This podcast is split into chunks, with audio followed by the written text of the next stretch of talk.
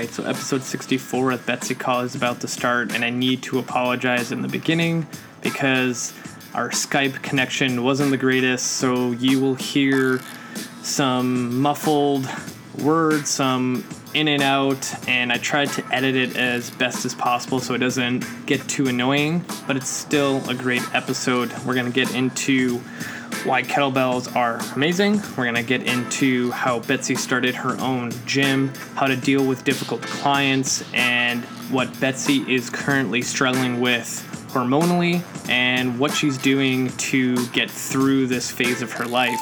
So let's get this episode started, and here we go. Hey guys, welcome back to another episode of Cut the Shit Get Fit. I'm your host, Rafal Matuszewski, and joining me is the one and only Betsy Collie. Say hello. Hi, everyone. Thank you for having me. No problem. So, to start us off, I always ask, what do you got planned for the weekend? Well, um, I was going to go to the lake for the whole weekend leading to tomorrow, but because of the the weather that we've been having globally, uh, Friday and Saturday here is supposed to be thunderstorms and rain. So I'm probably not going to go up to our lake uh, lake house until Sunday. So I'll have Sunday and Monday up there. So a little bit of time off from work, which is um, is a something to look forward to. So I uh, I will be up there part of the weekend. Awesome. So before we uh, started the whole interview, I mentioned that you were from North Carolina, and what's like what's the thing to do in North Carolina? That's a good question. Um, well, where I live in North Carolina, we're in Durham, North Carolina, which is sort of the essential part of the state. Um, so we can get to the we can get to the beach in two hours, and we can get to the mountains in about three. So we're in a really good location to enjoy both landscapes.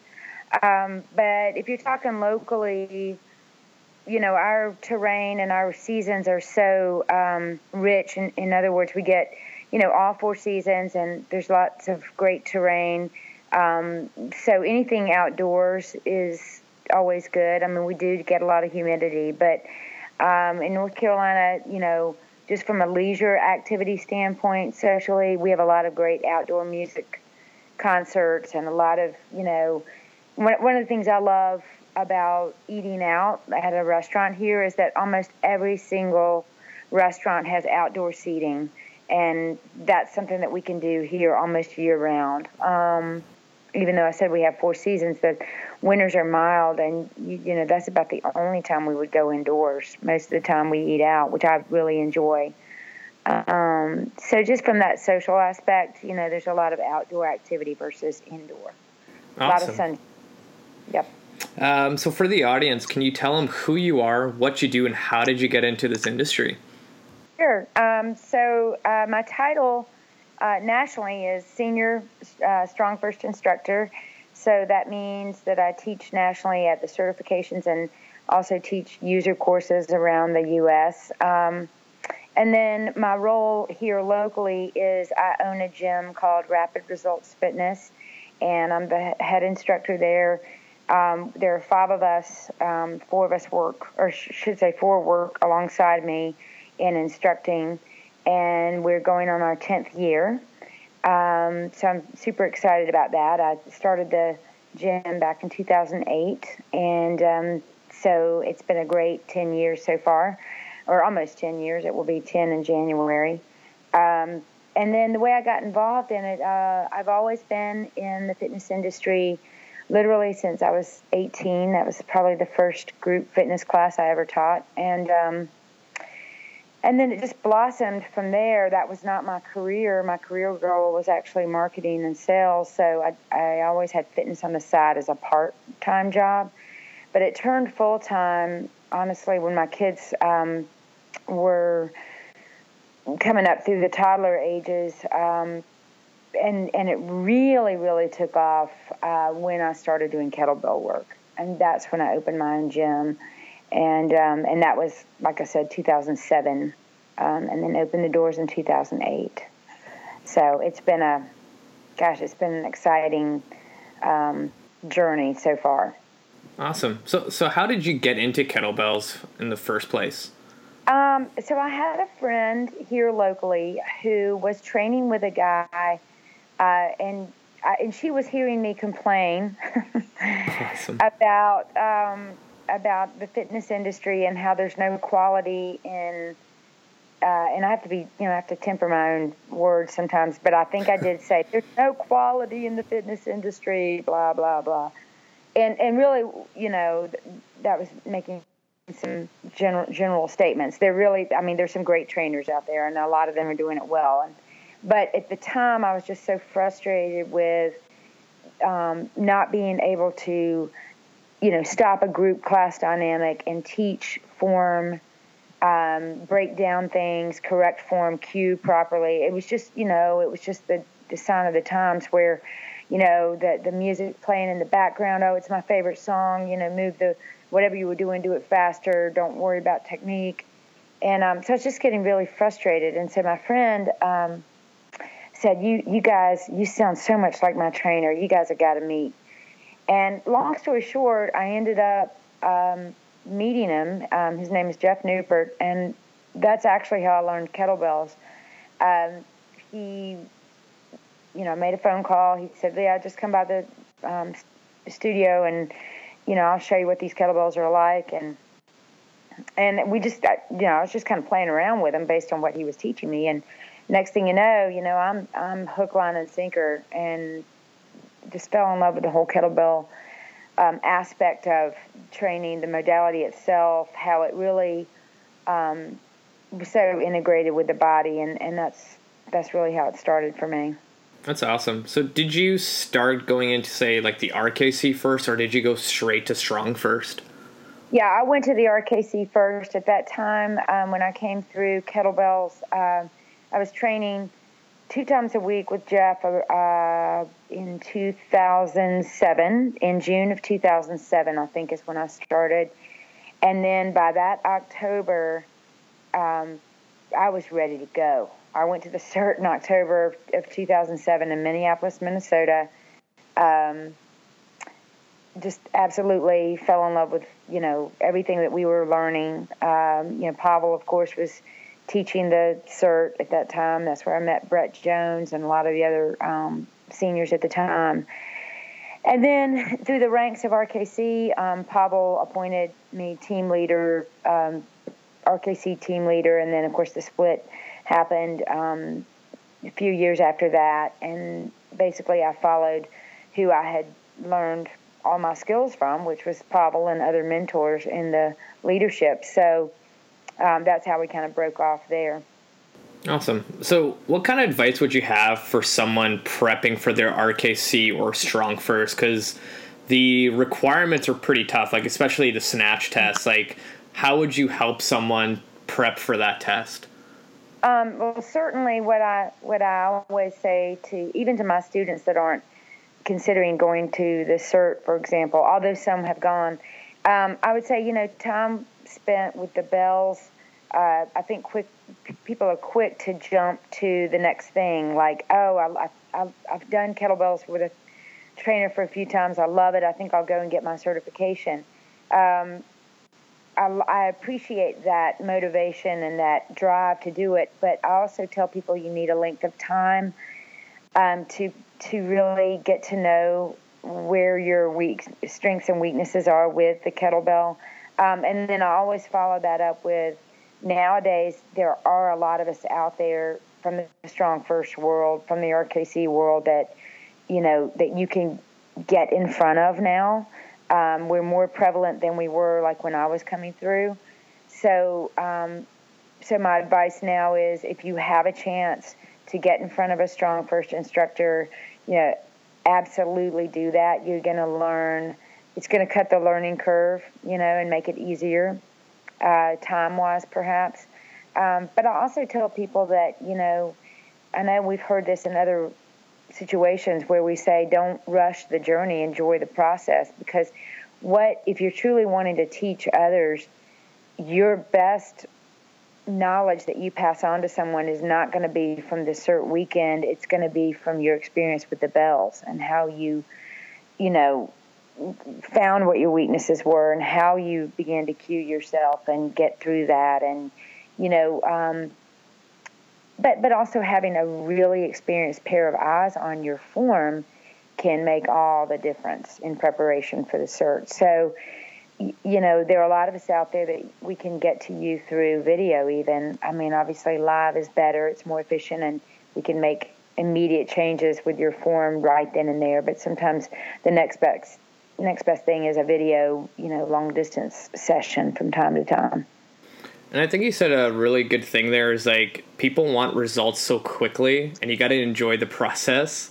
And right. like that's what I deal with clients all the time is like, you know, they come in, they're like, I want to lose weight, I want to get stronger, I want to do this, this, and this. And they almost right. expect it to be like in 30 days, but you're like, honestly, it might take like six months to a year.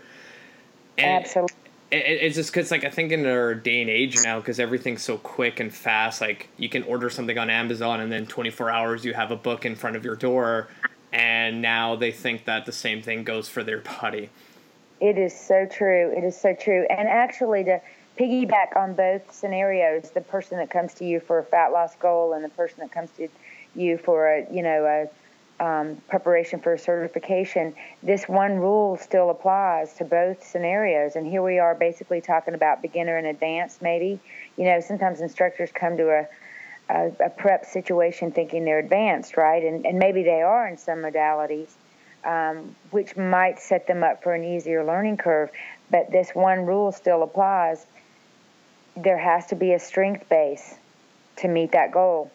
So, a strength base to, to meet the fat loss goal, you know, when you when in terms of training, there has to be a, a, an adequate base of strength.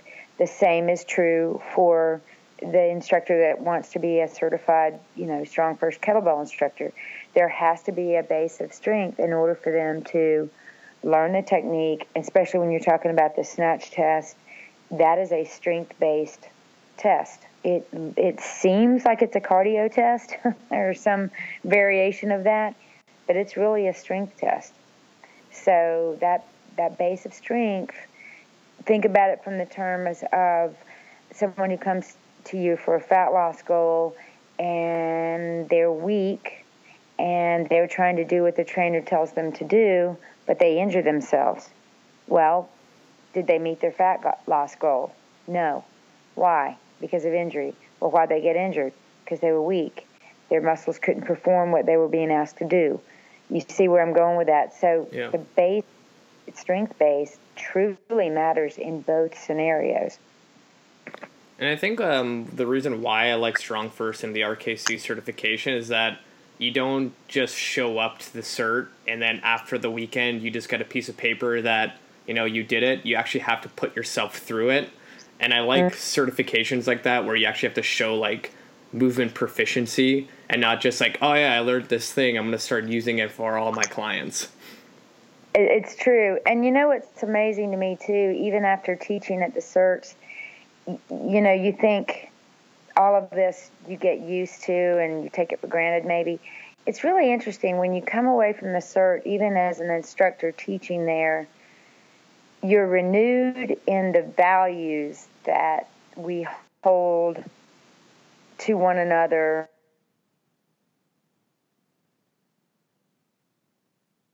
A little extra um,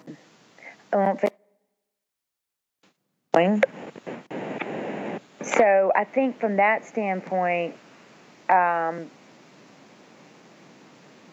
there's something really special about when someone leaves that certification they want to uphold the best training, you know, mentality they can. And it, it's just kind of weird how that kind of happens organically there. Yeah. Um, I was gonna go back to the beginning, and when you opened your gym, did you like get certified and right away open your gym, or did you train out of another gym and built up your clientele? Like, how was your journey into like, hey, I want to open a gym and I'm gonna go do it right now?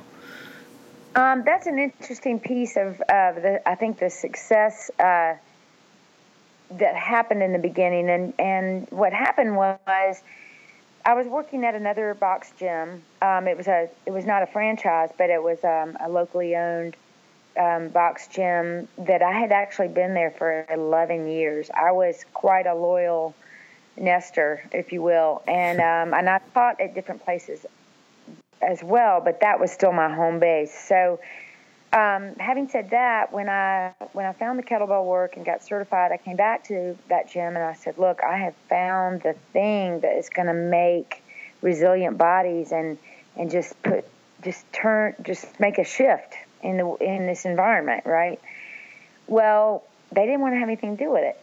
Jeez. they were like, eh, "We just want to keep doing what we're doing," you know so that was like writing on the wall for me. I was like, I gotta go. I don't want to go. I want to stay here and make a difference, you know, but I, I gotta go. So what happened was I started a beta.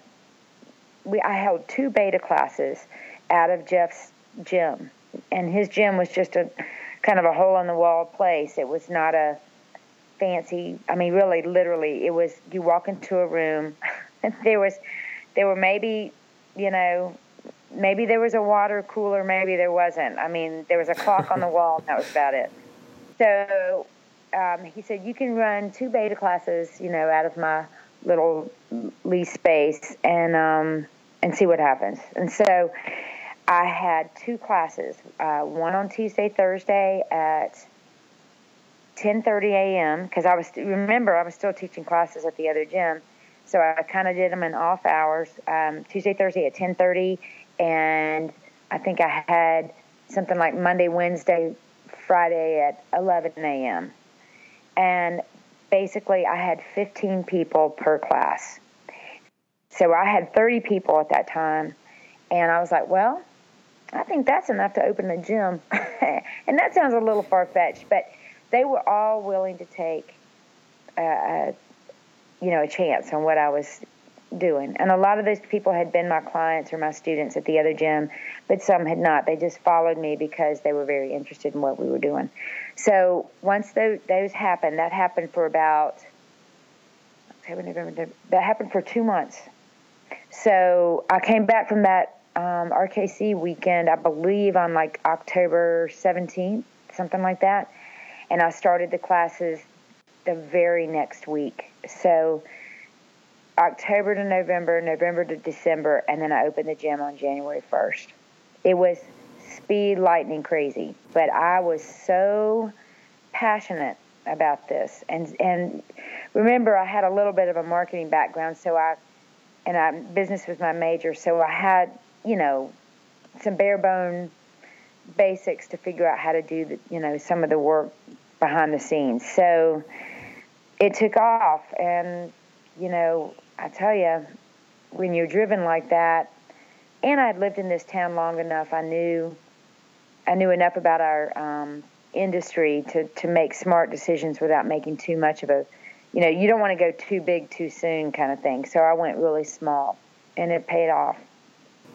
No, that's awesome. Like it sounded like it just took off really quick. And I think the big thing for you is that you actually realized that that other gym you weren't going to progress at all. And I think mm. a lot of coaches kind of fall into that where they're at a gym, they're training, and they can't progress themselves, but they don't realize it, and they just get stuck right. there, and they almost yep. like they get burnt out because it's not fun anymore. Whereas exactly. if you start your own business, you have more control, and you're like excited to like start on a new project because no one's going to say no to it.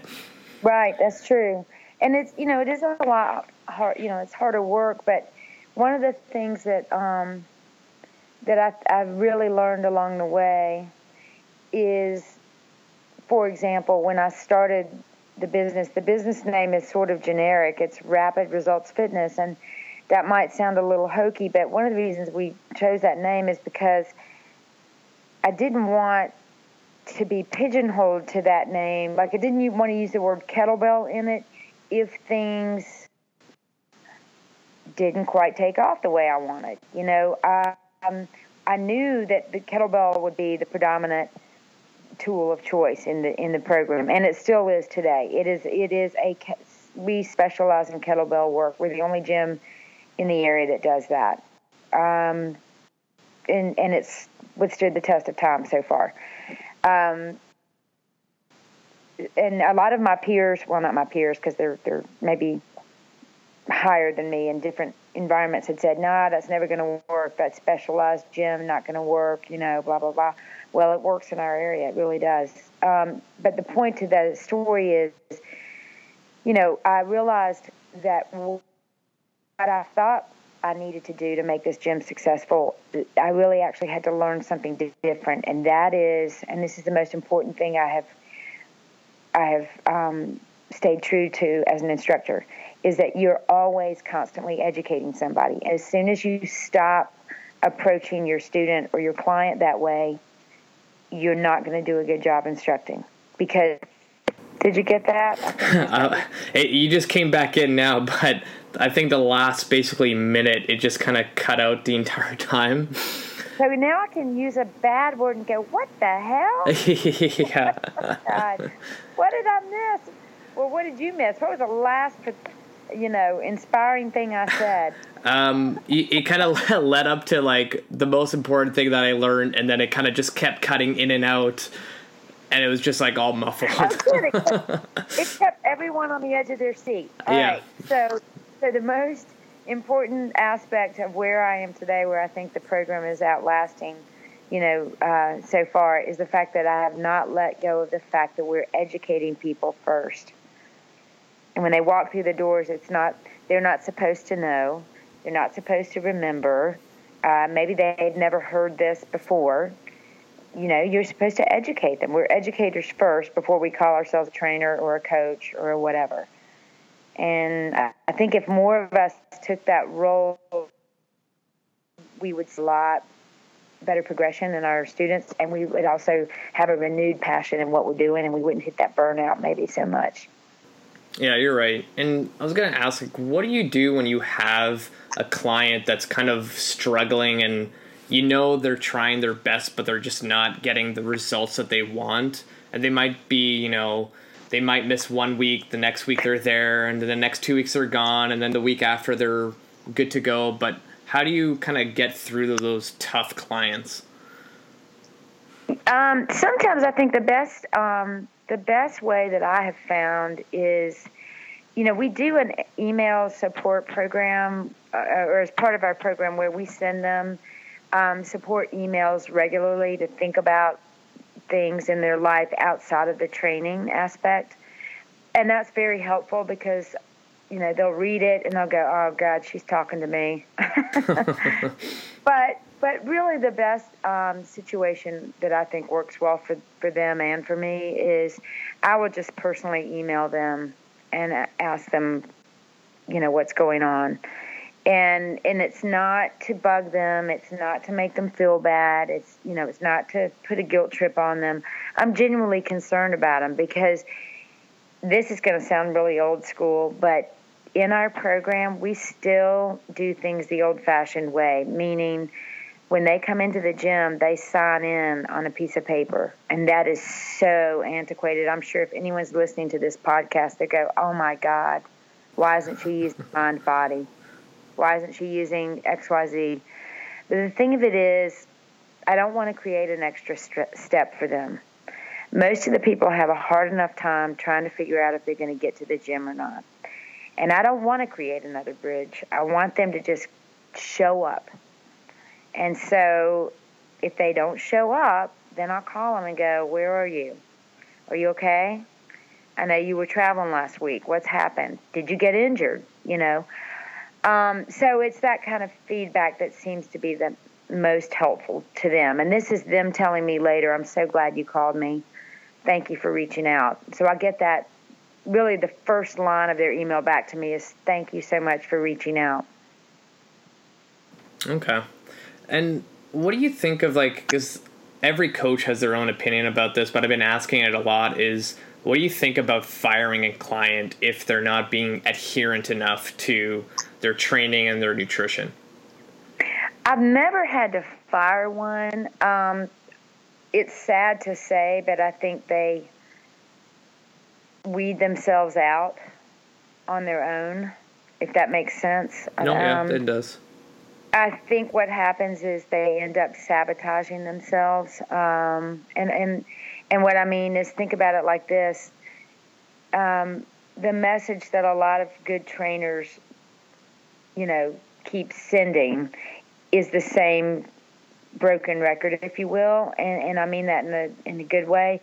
Like we're not we're not following a fad, we're not following a trend. You know, the the good trainers out there are are saying the same message. Maybe they say it in a different cueing style or whatever to resonate with that student, but you know, we're still sending the same message, if you will, right? And so if you hold on to that thought for a second, and then if you look at the client who keeps not showing up, they're inconsistent, they're this, they're that, or maybe they're coming and they're still bucking you while they're there, right? So their their their message isn't matching your message, and they just end up weeding themselves out. Um, and it's sad because sometimes it's in form of sabotage. They don't mean to do it to themselves, but they're doing it. Um, then there's there are other times where a person shows up um, over and over again, and they still are just I don't know non-compliant when they come. Um, I think the only time, and I would never say I fired them, but it was for an injury situation. Um, this was early on when we first set up. Uh, gosh, it's probably it's probably my first year of teaching um, kettlebells. I literally there was a guy in the class who kept picking up the kettlebell in incorrect keep kept picking up the kettlebell incorrectly every single time, and this guy had a, a very important job outside. I mean, he was a physician outside of training. And I told him I said this is for your own good. Please do not pick up the kettlebell that way again. Please. And it was just so blatantly obvious that I was calling him out every single time that he didn't come back the next time. But here's the deal and this sounds crazy he ended up writing the best um, referral review of my teaching skills even though he never came back and so, for any of the trainers out there listening, don't be afraid. Act on your intuition when you see bad form because you're saving someone from an injury. They may they may fire themselves from you, but it might be the best thing that ever happened. So, you know, I know every case is different, but I've never really had to fire someone. They just kind of weeded themselves out of the program on their own. Yeah, like same with me. I would never fire a client because I just I just feel like I'm almost responsible for their health, and I would never want to be like, ah, it's not worth my time. Like that'd yeah. be like equivalent to a doctor seeing someone sick and is like, yeah, you're not, you don't want it enough, so I'm not going to help you. Right. But, exactly. But the thing is, is like I think the big thing you said is like the self sabotage because the moment, at least for me, like I I've seen this behavior with clients where if they miss one week because of whatever, they're mm-hmm. more likely to skip the following week because now they've fallen out of the habit and they'll make excuses in their head for it. And one client in particular I have in my head, and we've talked about this before, and she knows she falls into this all the time where one week she'll miss. I will literally just text her and be like, What's going on? Why aren't you coming in? And she'll like after a couple like messages back and forth, she'll be like, honestly, I sat on my couch and I just don't feel like going. Mm-hmm, mm-hmm. And yep. it's so interesting how, because like trainers are not normal. Like we like wake up and we're like, I can't wait to deadlift heavy today. Mm-hmm. Clients don't do that, so we have to like almost meet them halfway. And I think sometimes coaches get frustrated when clients are not like them. And it's like just meet them halfway where they're at and figure out another way to not have them think that way and make it make the experience at the gym more enjoyable and they want to come. At least that's what I think. Yeah, I agree with you. And I think part of that is also the fact that you realize pretty quickly what you're signing up for as a trainer.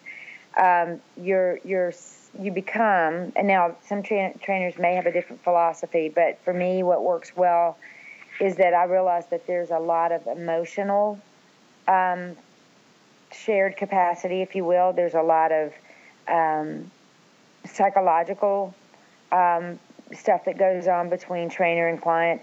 And if you're not willing as a trainer to, like you said, meet them halfway on some of those levels, you're probably not going to have a good impact on that person.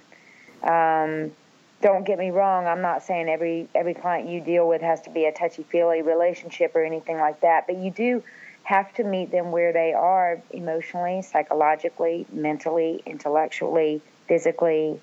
I mean, if someone's trying to get into the trainer world and thinks it's all about phys- physicality and how well they bench press or deadlift or how many pull-ups they can do, that is not what this is about.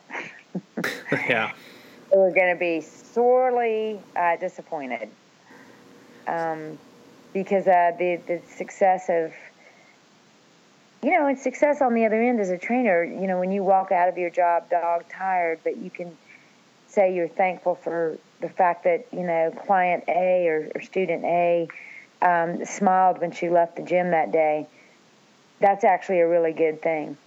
You know, maybe she didn't deadlift what you wanted her to that day or what you thought she should be able to do at that point in her training. But there's a lot of stresses that go out on outside in everyone's life beyond those training walls that you have no idea about. And so every little thing we do right with them in that four, you know, in that hour session or whatever can truly be a life changing episode for them. So you kind of have to be able to get on that level with them and meet them halfway. Yeah, and I always try to like tell clients that they should celebrate the small stuff because mm-hmm. the big milestones are really hard to get to, and it's sometimes like I find this for myself because I run my own business, and you always want like the best thing for your business. You want to grow super fast, but it takes forever, and most of the time you're making mistakes and you're hitting your head against the wall but you almost have to like remind yourself that you're going in the right direction. So I kind of apply the same thing for clients that, you know, if they I don't ate breakfast for the first time and they've never eaten breakfast before, I like I take the time to be like, that's freaking awesome. Or if they like added an extra day during the week to go to the gym, I'm like, that's freaking huge. You're making health a priority. And they're like, oh, that is, that is a good thing. Awesome, right? Absolutely. Yeah, and I think that phrase, you know, how they've said, um, and you got to spin this in a positive light to, to the point that you're making there. You know how you've heard the uh, phrase when you're when you're dating someone or you're married to someone, and it's they say things like it's the little things that drive you crazy, right? Yeah. Um, it's not the big things; it's the little things that someone fights over, or this and that. Same thing is true in our in our achievements, you know, or in the journey, if you will.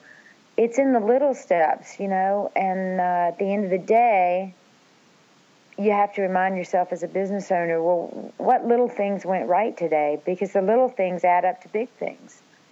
And that's true with our business, it's true with our clients, it's true with our own performance, you know.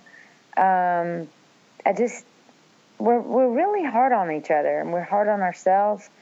Um, we're all guilty of wanting it too fast and or, or too soon, and we compare a lot with what other people are doing. I mean, I have to constantly reevaluate reevaluate myself when I'm thinking about business and you know what's working and what's not without without again use the word sabotage without sabotaging my program, right? Cuz we want to be aware of what's going on around us, but we also you know need to temper um, why we're doing ask ourselves why are we doing what we're doing and is it working you know? And that's true of training your client. It's true of your your own training. You know knowing why you're doing what you're doing is half the success. And like the next kind of question I want to get into because you started bringing up yourself is like how do you find the time to train other people, train yourself, run your business, and be a mom and have a family and do everything? Like how do you construct your day that you actually can check off everything? You know, it is a crazy thing. I guess I'm one of these fools that loves um, busy, busy life, full life. I mean, I'm not a workaholic. I would not call me that at all because I, um, but I would say I'm one of these worker bees. You know, if you had to um, we talk about being in a beehive. Someone in the StrongFirst community, or may even have started in the RKC, we were talking about the fact that, you know, when you find yourself with like-minded individuals, you know, you, we all want to be a part of the same beehive. so I'll use myself as a worker bee, right? Um, I enjoy a full life but it does take balance. And so for me, what drives me to be able to check off those things is that I have to keep things in a balance. Um, and all I mean by the word balance is training is important to me um, because I need it for the endorphins, you know. I think if you go too long without doing what you know is good for you from an from an inside out kind of way, like training your body from the inside out, I know regardless of how I look that day or how I felt that day, I know there's going to be a chemical release, you know, within my brain from training that's going to make me better at. And then there goes the to do list at being a mom, at being a wife, at being a trainer, you know, at cleaning my house, at, you know, whatever it is you got to do, at paying my bills, at writing an article or writing someone's training because um, it's important to me that that all those things are in a healthy balance and that's sort of my motivation for doing certain certain things in a certain way. And I don't know if that's making any sense. I feel like I'm rambling now, but I, I, I think that there's a balance, and everyone's balance looks different to them. But for me, it's it's getting the training in, it's getting the quality time with my family, the quality time with my clients, and also quality sleep, quality rest for me. Um, and so somehow that ba- you know the balance looks different from day to day, but overall there's a sense of balance to my craziness, if that makes any sense. it does. It does. And like the big thing is like making things that are important to you a priority. And I think clients I don't I don't really think clients when they get into the gym and start exercising, they don't right away make it a priority. They just know they have have to do it because that's what right. everyone does and it's good for your health. And those are the same clients probably that, you know, if they miss one week, it's like no big deal and mm-hmm. I, I've brought this up with other coaches. Is like I have two moms that I train in particular. One uh, comes in one day a week, and she told me that it's like a miracle that she can make it in. She has no job. She's a housewife. She has two kids to take care of, but then they go to school from mm-hmm. whatever like 8:30 to 3 p.m. every day.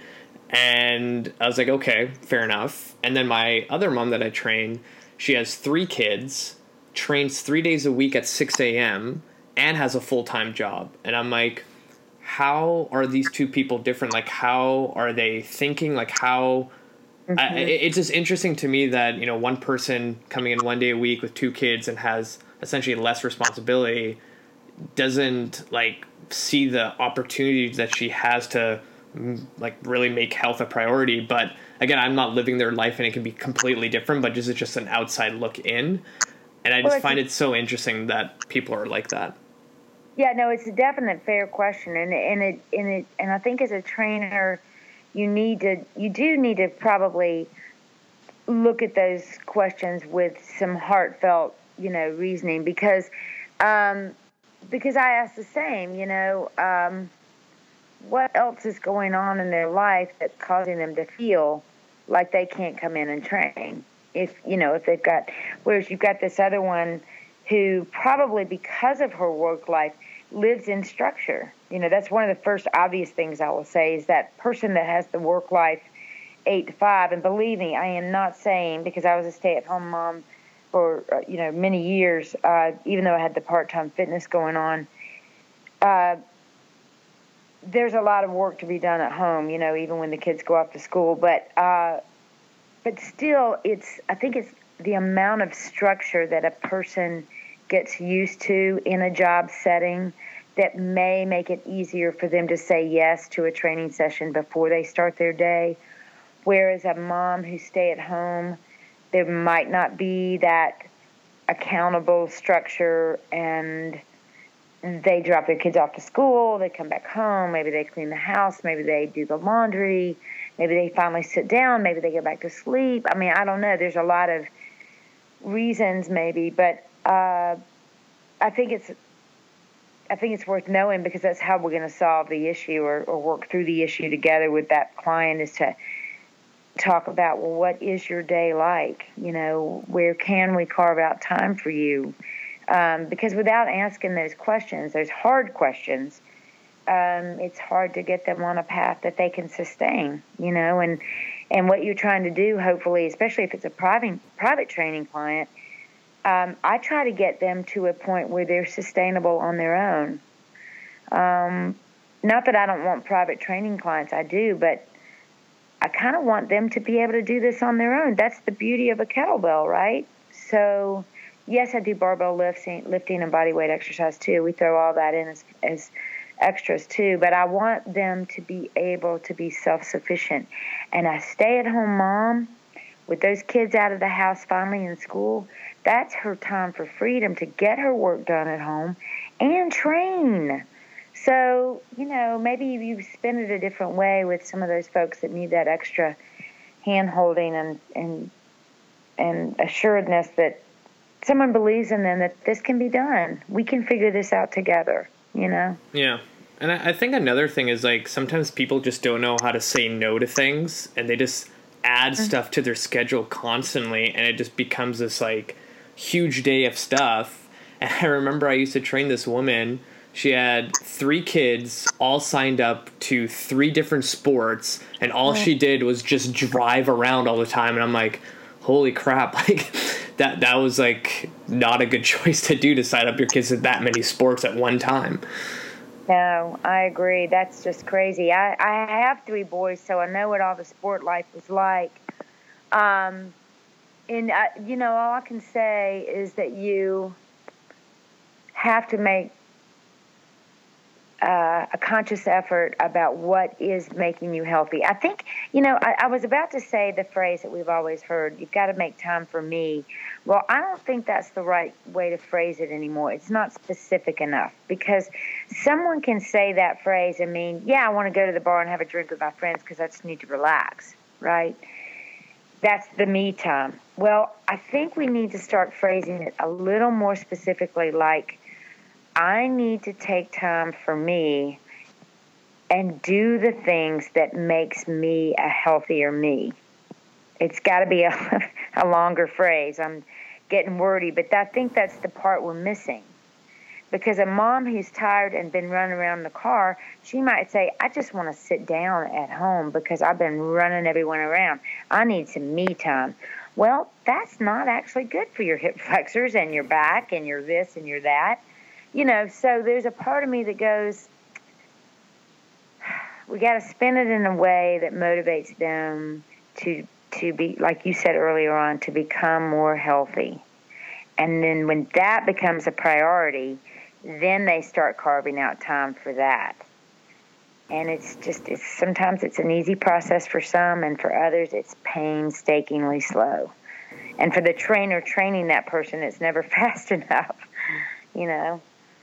Well, so. I also think like even when people are super tired, I tell all my clients and anyone that I meet that are like struggling to get to the gym, I tell them like just get through the warm up and see how you feel because like 9 out of 10 times after you're done your warm up, you feel a lot better and you actually have more energy than you started coming into the gym with. Right.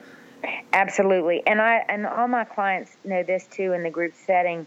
This is again what I love about our, our program and and a gym that you own yourself where you can customize the training.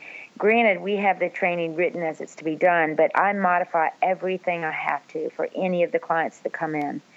And uh, and that modification can be as simply as meeting them where they are based on their level of um, ability to move, right? Um, but also it can be customized based on how they're feeling that day. I have a, a student that came in today, and um, you know, you know, she's going through a rough time. Um, she had a loved one pass away, uh, and you know, unexpectedly, um, and to to the point of you meet that person where they are that day, and if they need a total modification or they need permission, and granted, you know, as a trainer, they can tell you, you know, if if they're too tired to do the fourth set, right? But sometimes they need a they need permission. They need to be verbally said, you know, Betsy uh, or you know, uh, Rafael, Rafael, I've got your back. You don't have to do the next round today. You've been through a lot today. Let's see how this third round feels before you do a fourth round. They need that. They need that feedback, and and you're right. I think that's a very good way to enter a training session to say, let's get through the warm up. Maybe the warm up is all you need today. And that's okay. I've told, uh, I had a new father come in the other day. You could see he was wound up as tight as, you know, a clock or whatever. He came in and he goes, Is it okay if I just train in, with the class for 20 minutes? And I said, Absolutely. That is absolutely okay. And that's what he did. And he couldn't thank me enough. He goes, And this is why I trust you. I trust your program. You allow me to listen to my body and do what I can do. And that's where you got to, like you said earlier, meet them where they are, meet them halfway. And so that's sound advice.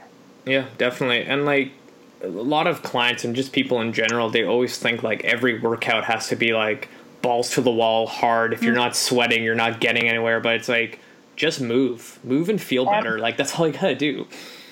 Absolutely. And if you watch any of uh, our social media, if you watch some of the trainers that train, uh, like you know my colleagues in StrongFirst, for example, if you watch some of our training, we're not beating ourselves up.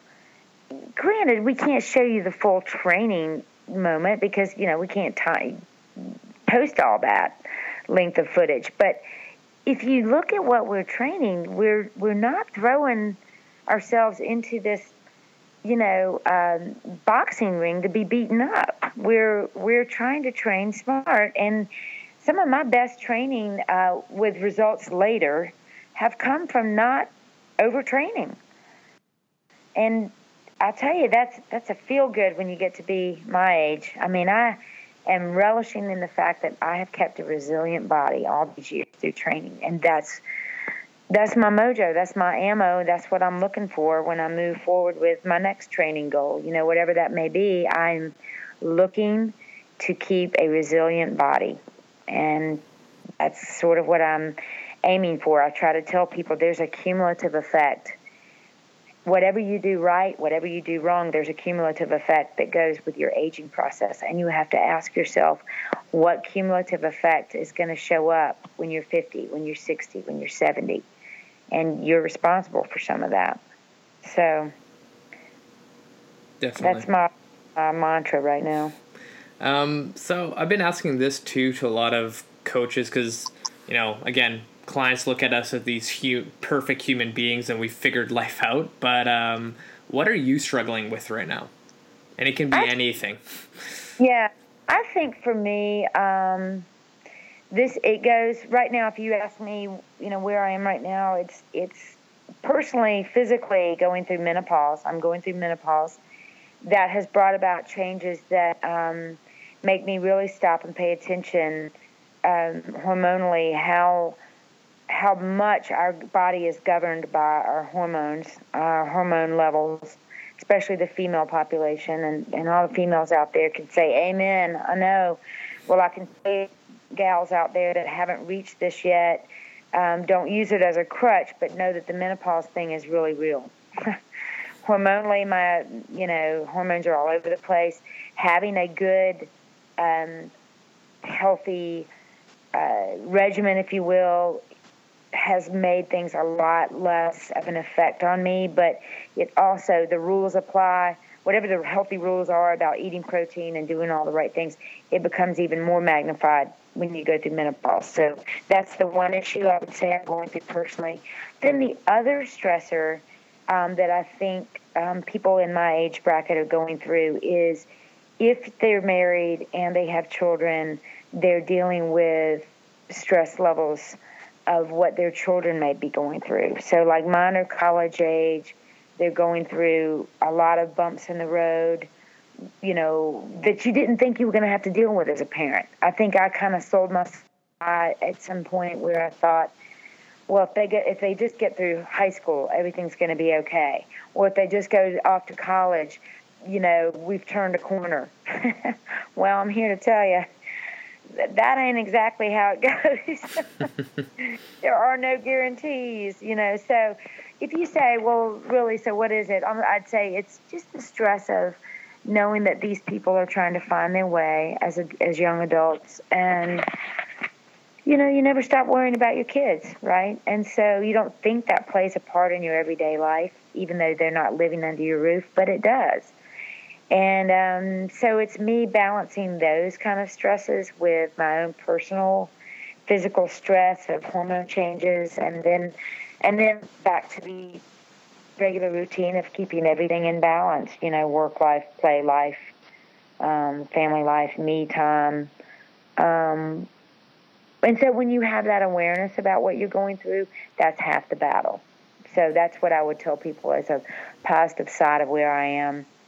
It's being able to talk about it. It's being able to realize it for what it is.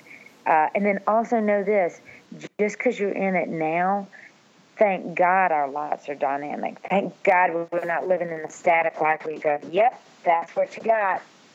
That's how your life's going to roll. It's not like that thank goodness, right?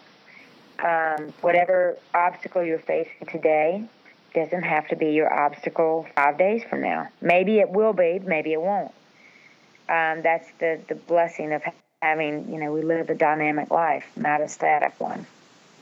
So, what are like a couple changes that you had to do dealing with your hormones now? And because, like, I don't think there's enough information out there about menopause in our industry.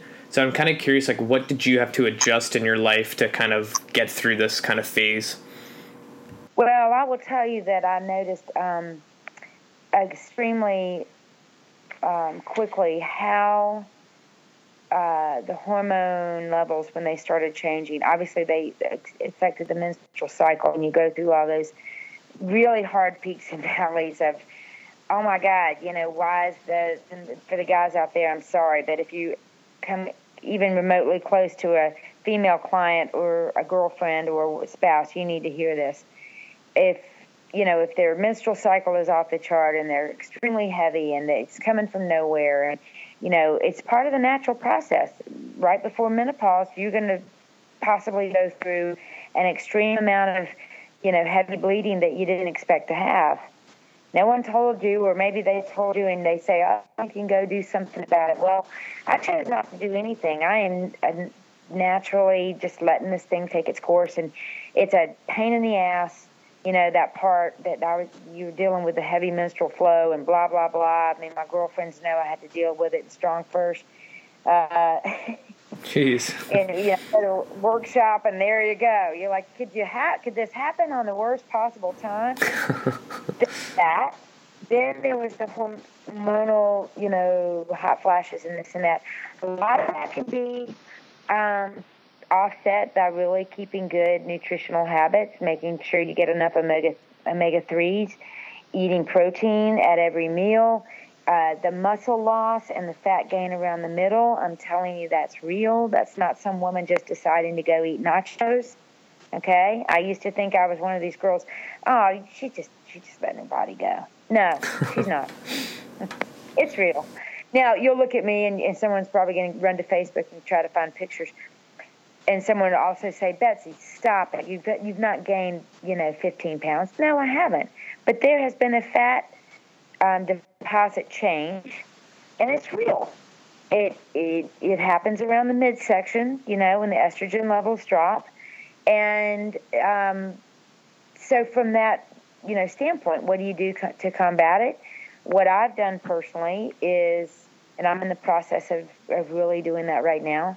I have gone back to making sure that I'm extremely vigilant about getting enough protein daily because we are losing some muscle. Um, and I don't want to lose anymore. I mean, I'm on the thin side anyway. I'm, I'm you know, long arm, lean girl, a dancer body, if you will, because that was my formal training was in ballet and jazz growing up, and um, so you know, I have a lean body. I'm, I've never been a, a stout body, but regardless of that, protein is extremely important. It was before menopause hit, it's even more so now. Uh, for me, what I've done is try to drop just a few calories per day to offset any of the metabolic rate slowdown that seems to happen from time to time in this whole menopause thing. Um, you know, I haven't scientifically been tested or, or any of that, but I can feel uh, things like the fact that I'm not nearly as hungry as I used to be, which shows me that my metabolic rate has changed. Um, so I'm trying to do a better job of protein intake and, and maybe cutting carbs, uh, or not carbs, calories just a little bit so that there's a little bit of deficit um, when I feel like I'm starting to go into some fat storage that I'm, you know, just trying to offset the belly weight. And it seems to be working. I, I seem to feel um, just as strong in the gym. Um, so I haven't lost performance per se, which is good. My weight is the same, which is good. It's just trying to offset those little menopause changes. And so far it's working, but it took me a little while. I had to kind of see the, the change and also be forgiving about what's happening to my body. Um, two weeks ago, I think I went on a trip to Turks and Caicos, and uh, I was extremely bloated. I don't know why. my diet hadn't changed. I mean, this is Rafael, you're probably going like, oh my God, why do I have? But it's true. There's a lot of bloatedness that goes on with this crap. You know, you want to feel and look your good, your best self, and the week comes off. It's hormonal. You got to be forgiving to yourself in those moments. You know, be responsible for what you put in your mouth. You know, and what kind of sleep you're getting, and you know, are you really paying attention to the stressors that that um, in, increase cortisol levels? Because that's all a part of the hormonal shifts that are happening. So, you know, if anyone has a private message that they want to ask me, feel free to, you know, call me or email me, and I'll give them the lowdown. I get a lot, and I like to giving my unfiltered um, opinions. And I'm also not an expert, so I'm, the advice I'm giving you, I'm not saying I'm an expert. I'm just telling you what has been working for me lately. No, but that's good to just have this information out there, and I hope people actually reach out because I can't answer those questions. But thank you for sharing. um, sure. Sorry if it was a little too over the top. No, it was good. It was good. Um, so, very last question because we're already at an hour. Where can people find you online? Do you have any projects coming out? Any speaking engagements? You can just go plug away. Okay, sure. Um, so you can find me on Facebook, uh, either under Betsy Collie or Rapid Results Fitness. Either one is fine. Instagram, it's also under Betsy Collie. Um, the um, I don't have any speaking engagements coming up. We were going to do uh, my colleagues Karen Smith and Delane Ross and I do um, a strength retreat. We were actually supposed to be in Corpus Christi the third weekend in, in September, but that got um, canceled because we didn't have enough um, participation at that time that we felt we should have a certain number. Um, but maybe with this weather that's going crazy in the last two weeks, maybe it was a, a sign from divine intervention that we don't need to be in Corpus Christi that week. um, so I don't have anything burning right now. I do have music courses going on right now, though. I'm um, going to be doing one in Wilmington, North Carolina um, in September, um, coming up on September 17th. And so I've got that going. And then um, I do a lot of long distance coaching. So if anyone wants to uh, prep for a certification or work on some specific goals that they really feel like they need expert advice in, I'm happy to help with that. Um, that's about it. You know, I'm long distance training, personal training, and working out of my gym, and then teaching music courses and uh, StrongFirst Cert. So I am readily available for anyone. Usually by email is the quickest way to uh, get me. Perfect. So thank and you. Sorry, go on. Sure. Well, as I say, the email address is bcolley at nc.rr.com. Perfect. So I just want to thank you so much for your time. This was amazing. Thank you so much, and I wish you the very best in uh, your gym efforts as well. All right, so that's going to wrap up episode 64 with Betsy Collie. And once again, I'm sorry for the lame Skype connection. Hopefully, you got something out of it and could understand when her connection kind of got lost, but still, again, really great information. Hope you enjoyed it. And I just wanted to bring up one thing again. Please share this podcast. I would be ever grateful. And, you know, hit me up on social media if you have questions. Email me if you have questions. Check out the website, cuttheshitgetfit.com for more information. And until next week, you guys, see you soon.